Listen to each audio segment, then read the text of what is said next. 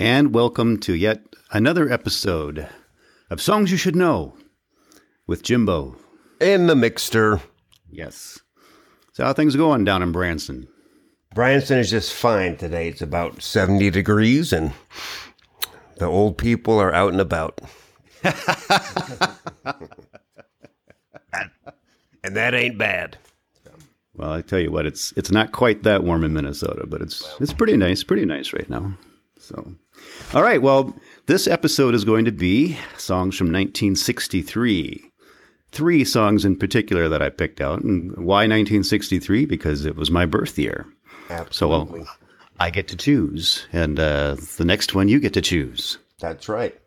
And this for for all you peeps out there. Uh, this month is my birthday month, and next month is Jimbo's birthday month. So they'll never know. They'll never know that though. You know, who knows when they're watching it or listening to it. Aha! It's this whole thing where, uh, yep. Uh, boy, you know, my computer beeps. I don't know if you hear that, but uh, every so often, I've okay. Well, that's good then. So we'll just pre- we'll just pretend that never happened. That's right. Right. Power well, through. anyway, this uh, this episode is about songs from 1963, and we're going to run through them real quick right here for you.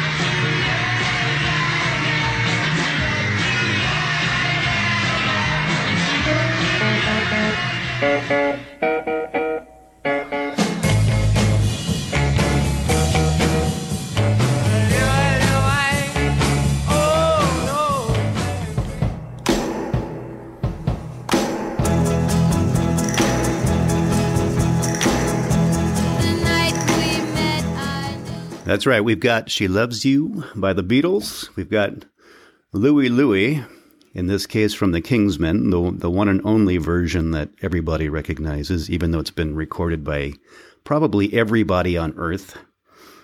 And then the Ronettes, Be My Baby. we're going to start things off with the Beatles here.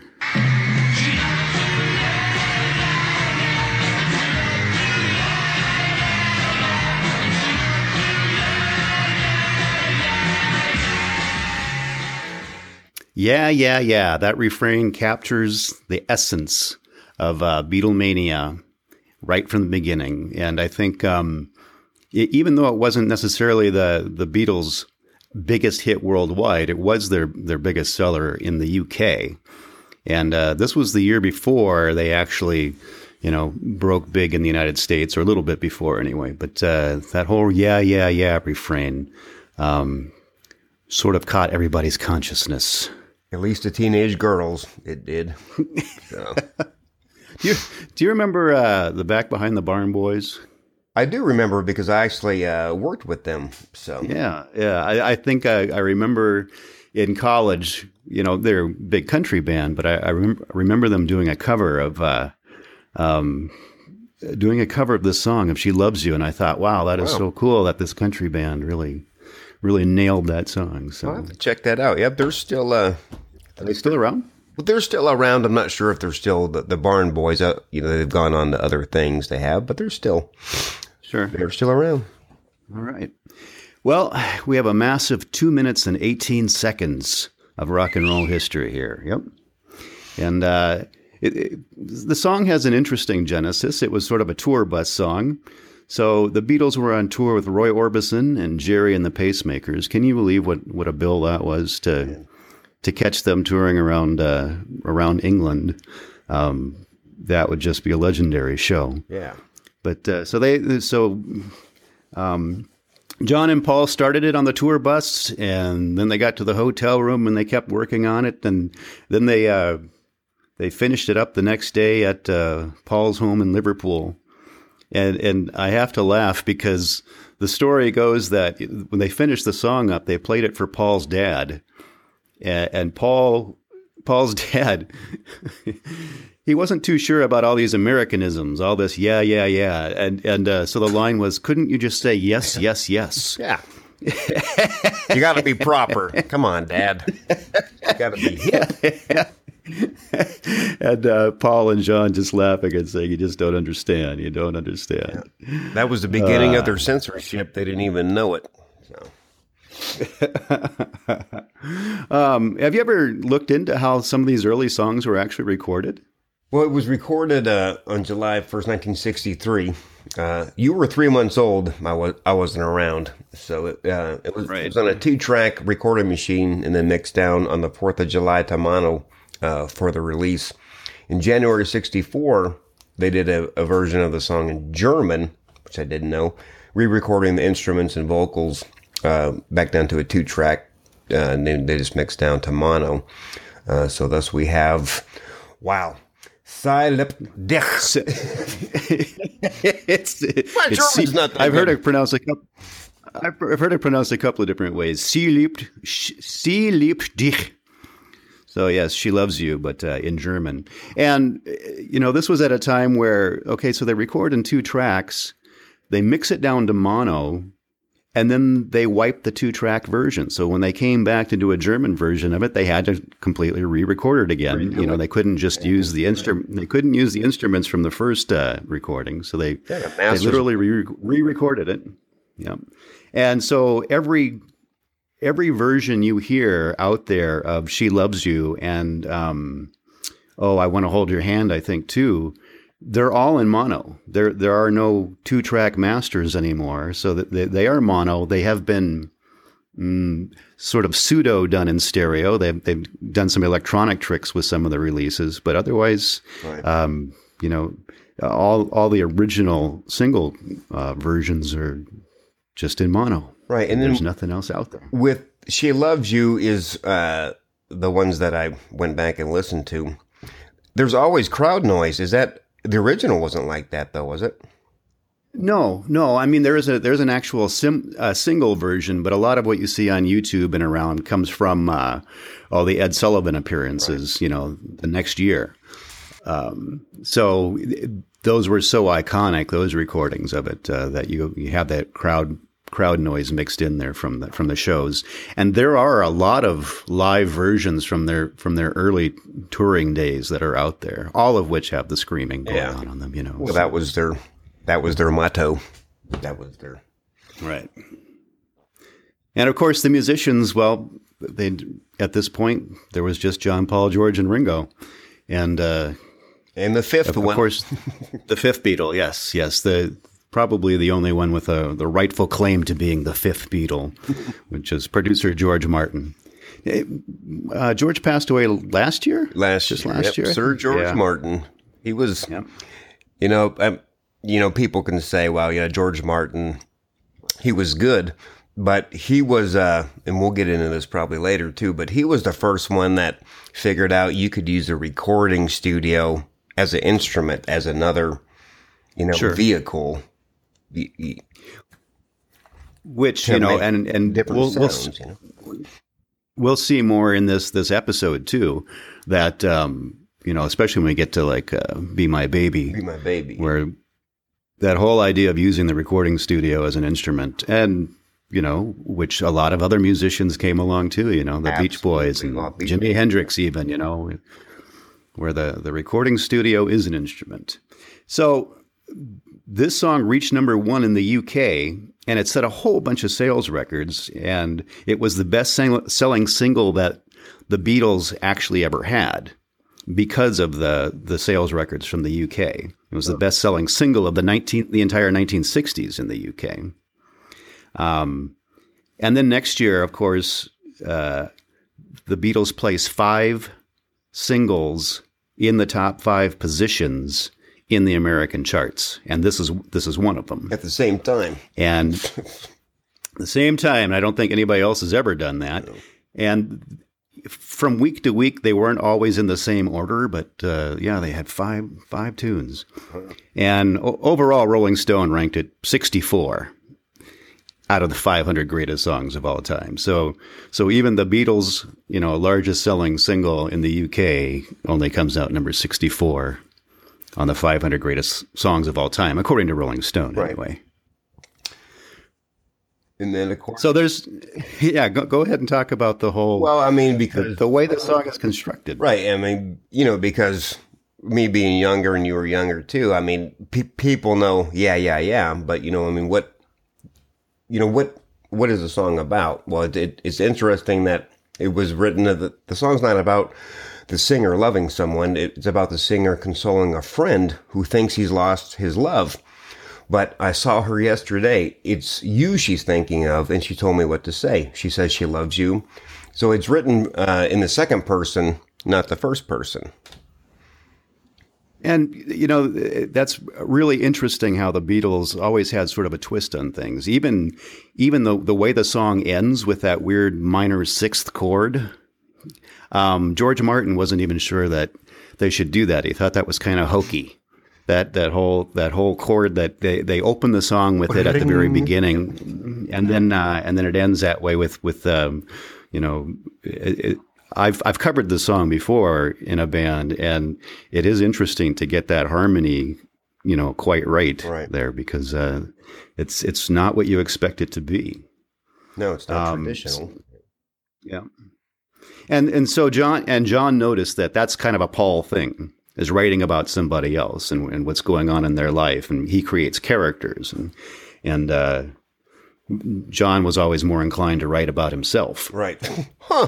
Whereas, whereas Paul would write about somebody else. Isn't that interesting? Hmm, that's a different discussion. yeah. But it really, uh, it really does show a lot of John's. John re- was really influenced by Elvis as well. So, and you can you can tell where some of those phrases come from. You know, the whole "yeah, yeah, yeah." with with Elvis doing all shook up. Right. With uh huh. Uh huh. Oh oh yeah yeah. You know, and then so. there's that. You know, what, what became the iconic Beatles, uh, you know, their harmonies, you know, in the woos were inspired by the Isley brothers, you know, Twist and Shout, which the Beatles did themselves. I mean, that's where they got that, that harmony. Right. They were, they were stealing shamelessly. which is where which is where genius comes from. You know, there's nothing new under the sun. No, no, so. no. You steal somebody else's um, idea. That's that's it.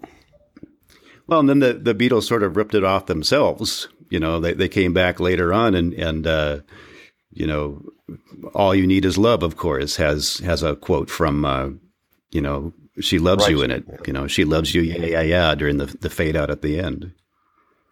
So, what I find found fascinating about this is that so the song is huge in 1963 and 64 for the Beatles.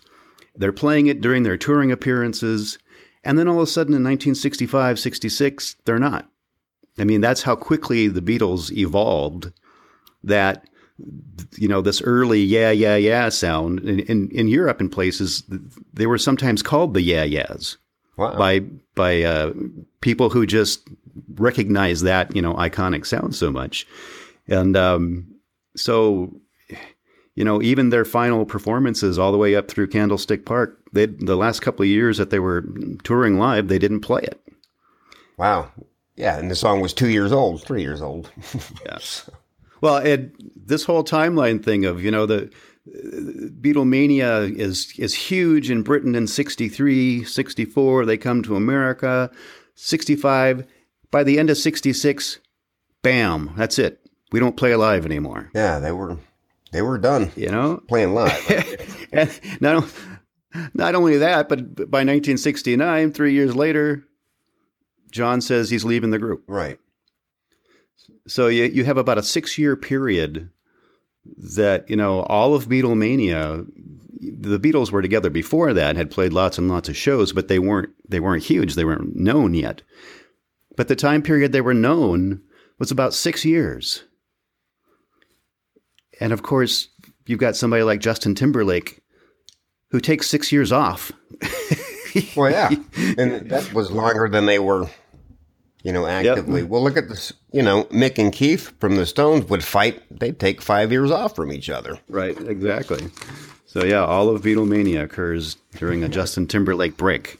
You know? So, and, uh, right. Well, yeah. And well, I think you know, now you have bands like bands like Kiss are celebrating their 40th year together, and you're going, "What is wrong?" You know, yep. Kiss, really? So. All right. Well, we'll be back in a few minutes after this break.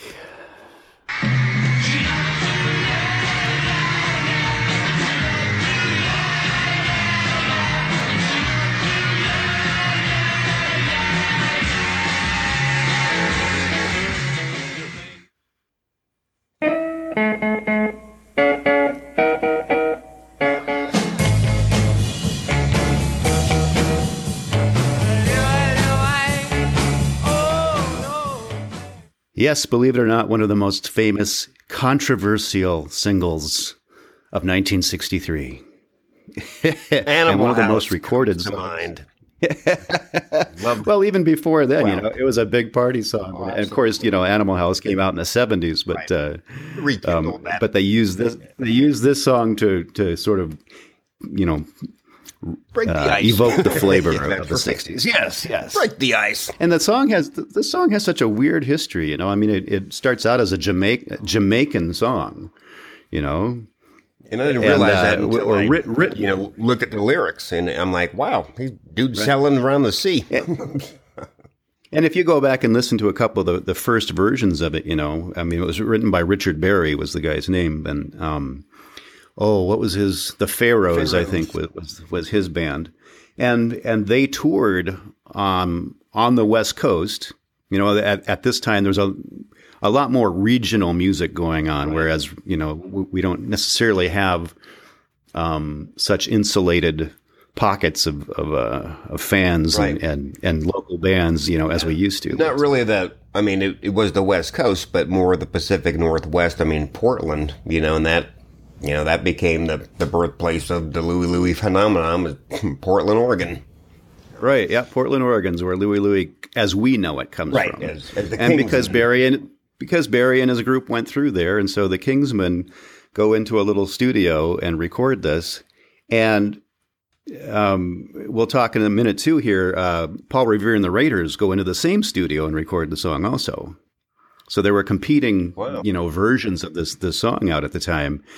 But the the thing about the whole Kingsmen thing is it's a fifty dollar recording session. The guys the guys split the cost and they go in and they do it in one take.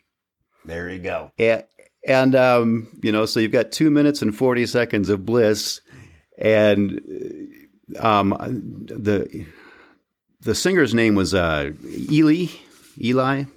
Anyway, Eli, I yeah. think it was Joe. Joe, yeah. But um,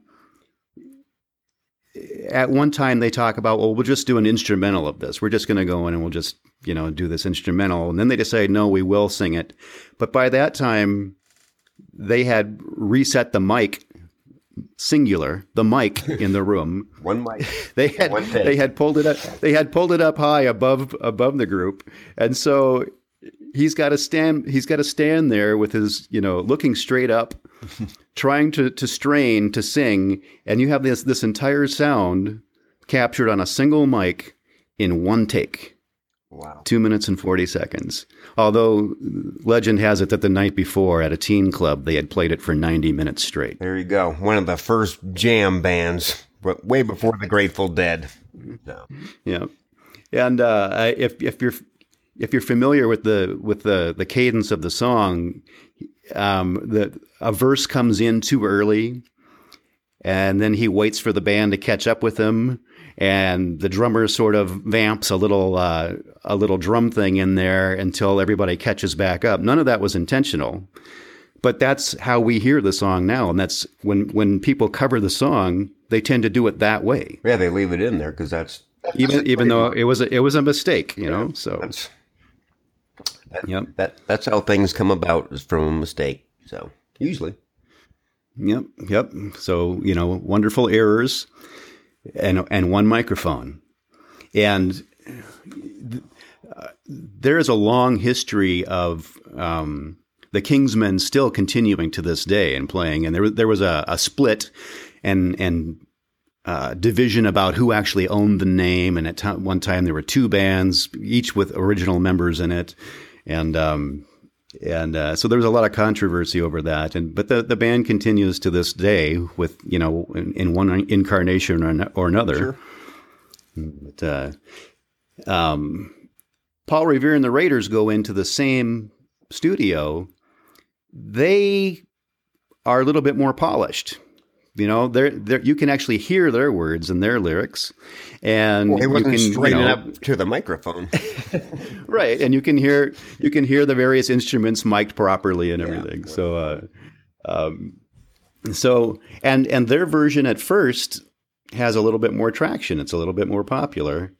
And then the A&R guy really didn't like rock and roll and he, he they didn't find out until years later that he basically just dropped promoting it.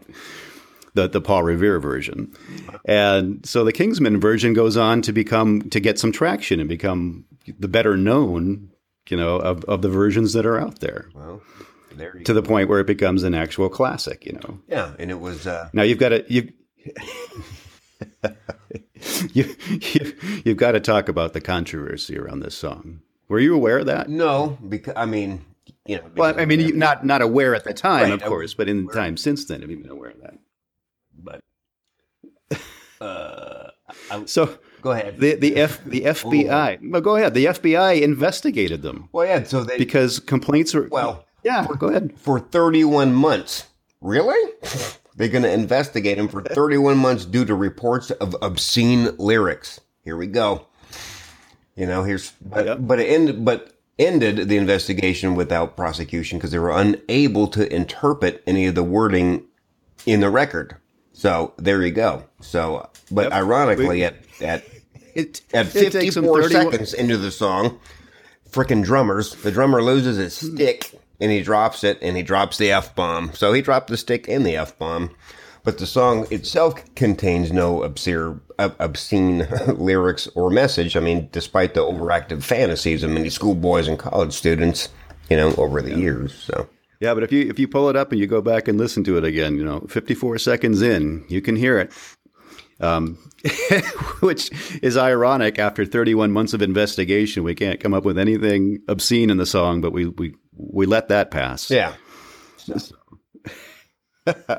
And the, the lyrics, the lyrics, if you go back and you actually see in the copyright application and stuff for the song, the lyrics are Louie Louie, oh no, me gotta go, I I I I.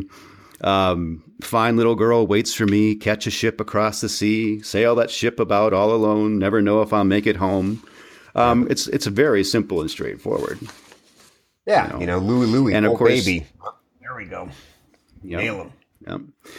Um, uh, on that ship, I dream she's there. I smell the rose in her hair, and that that section right there is a section where teenage boys across the land would would imagine all kinds of other things being said there, Yep. um, You know. just because they couldn't really hear what was going on. Right. So you make up your own. Uh, You live in your own fantasy, you know.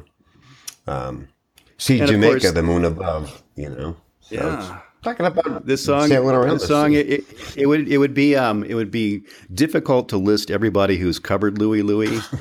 it's it's it's easier to come up with a list of people who haven't probably tried to cover it. Um, and every garage band in the world, you know, it's a three chord Well, yeah. mash it up song, you know. So I know it's one of the first things I ever tried to play Right.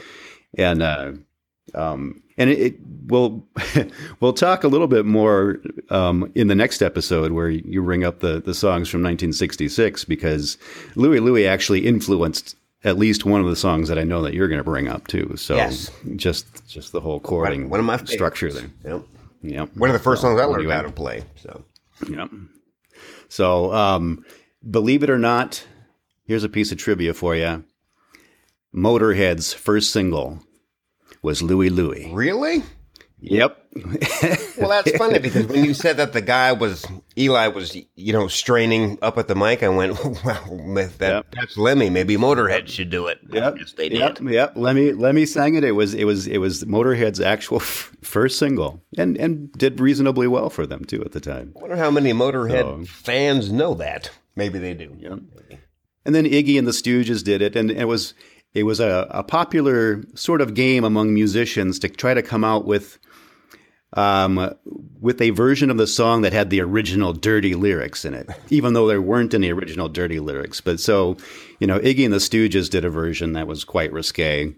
That, of course, there were no risque original lyrics, but they just made stuff up. And I think Iggy did, Iggy did a couple of different versions. of Oh, it, yeah. but, uh, so So yeah, well, that is Louie Louie. And uh, we're going to take another short break. we got to go.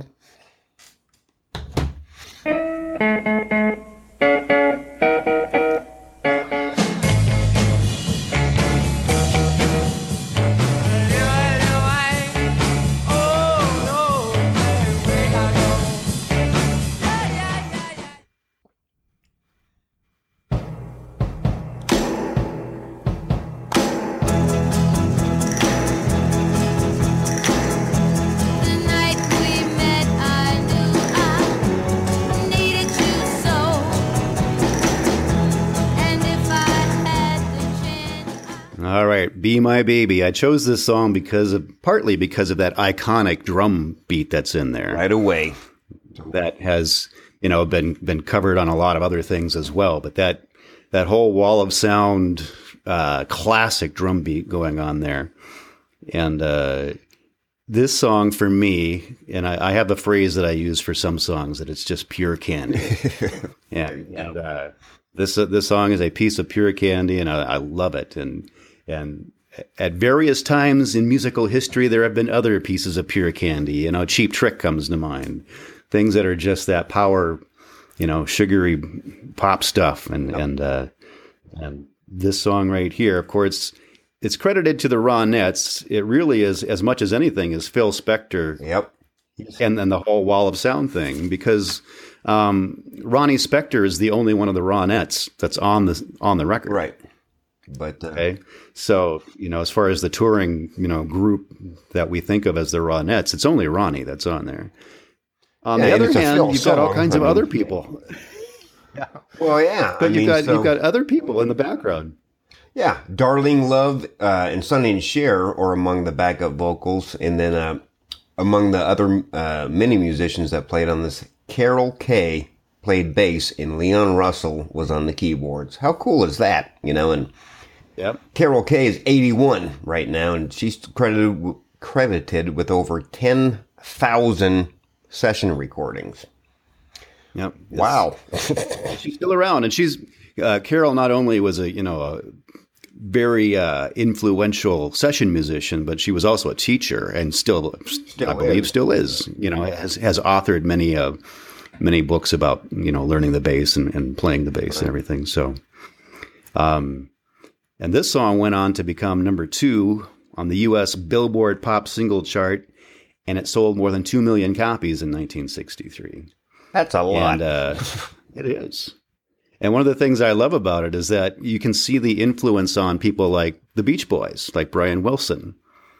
Brian Wilson thought this was the greatest pop record ever made. Well, and probably because of, like you said, you said the wall of sound. I mean, you know, Brian, and we'll, we'll talk about that next time too. You know, the whole Beach Boys sound, and I mean, he, I mean, he was the creator behind that, and I think he was heavily influenced by songs like this and by Phil Spector of course. But well, I mean, there are stories of Brian Wilson playing this, playing "Be My Baby" on a nonstop loop in the in the. In, in in the recording studio, just trying to get it so into his head, and then um, which I love because then you listen to some of the uh, some of the early Beach Boys stuff too, and you think, yeah, I can see where that right. where that fits into his whole psychology there you know um, and we're going to have to do another show where we pull out some of you know a number of the beach boys things and just talk about again what did oh, they yeah. do in the studio turn the studio yeah. into another instrument. But um, yeah just so much um, creative you know thinking because he you know I see I, I i can see so much of uh you know don't worry baby coming from be my baby. Right. Yeah. You know that whole influence there. But so tell me about the lyrics to this song, Mike. Well, this song, well, that's funny because I listened to it and so I read my notes and it says this song is not about the lyrics. It's about Ronnie's performance in the wall of sound created by Phil Spector. But I would like to say, you know, being young, when I heard this song and I just re-listened to it is every guy would love to hear this when, when when Ronnie sings, "For every kiss you give me, I'll give you three. That's a dedicated woman, right? Think about that. I kiss you once, she kisses me three times. I'll take that deal all day long, you know. But um, and that's about as deep as it gets. Well, that is about as deep as it gets. But you know, when you're a, teenage boy, who cares? So, but it it really is about you know Ronnie and you know and and, and what Phil you know created and so there you go. It's not about the lyrics. Certainly had an impact on Eddie Money. Oh, I love that song. Be my little baby. You know, and and and he had Ronnie sing it, and she's, you know, I mean, and even then, right, when right. you know we were still. So what was it? What was that song? What was that song uh, called? Take Me Home Tonight, nineteen eighty six. You know, so we were still I was still a teenager, and uh, I mean, yeah, I mean, she came on there. I thought that was sexy, and I thought that was. Oh yeah, I was a big Eddie Money fan too, and I thought that was, you know, one, one of the first duets. I'm like, that's sexy, you know. Yeah. So yeah, um, one of the uh, BMI executives, you know, who keep and BMI and ASCAP, of course, keep track of how often things are played, and Oh yes, because they're they're the money people. yes they are. Um, you know, they make sure that everybody gets their royalties and everything. But he all about estimated that this this song was probably since 1963 has been played in 3.9 million feature presentations, and by that they mean uh, you know. It's played as part of a soundtrack somewhere. It's played on a jukebox. It's played. It's played someplace where royalties have to be paid out of it. And, that, And uh, it- do the math. that's the equivalent the- of 17 years back to back. Who has time to figure this stuff out? the BMI Speaking of time. Speaking of time, we're uh, we're about out of it. So we're going to take one more break and come back with a couple of pieces of trivia, and we're going to get out of here.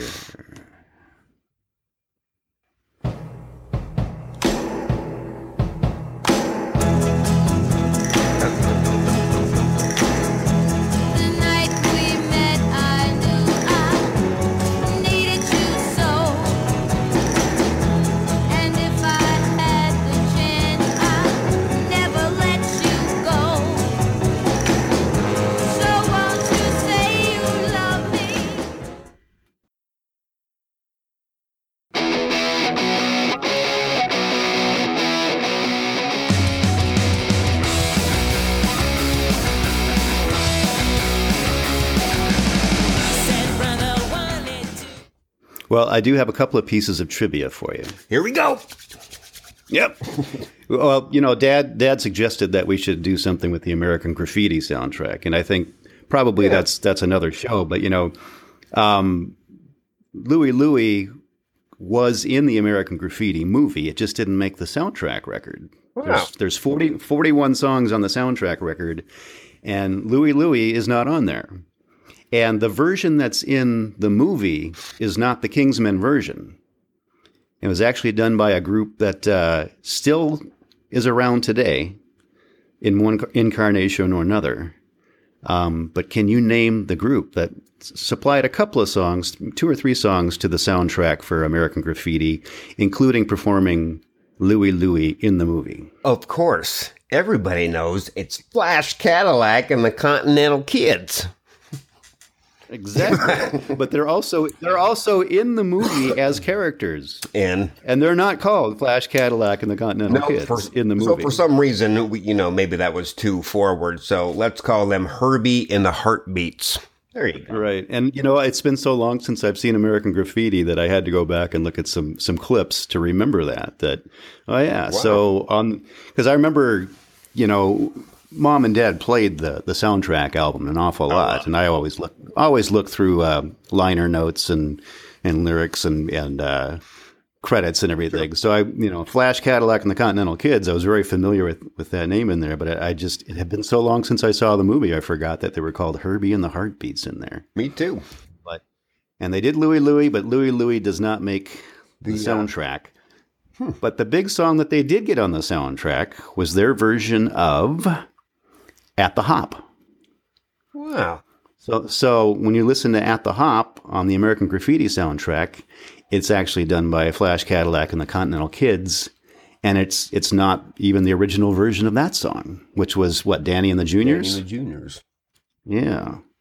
So, all right. Well, you getting your notes together for the next episode? I'm getting my notes together for 1966 kids, and it's going to be a good one. So they're all good. So All right. this one's going to be We're gonna. especially good. There you go. All right.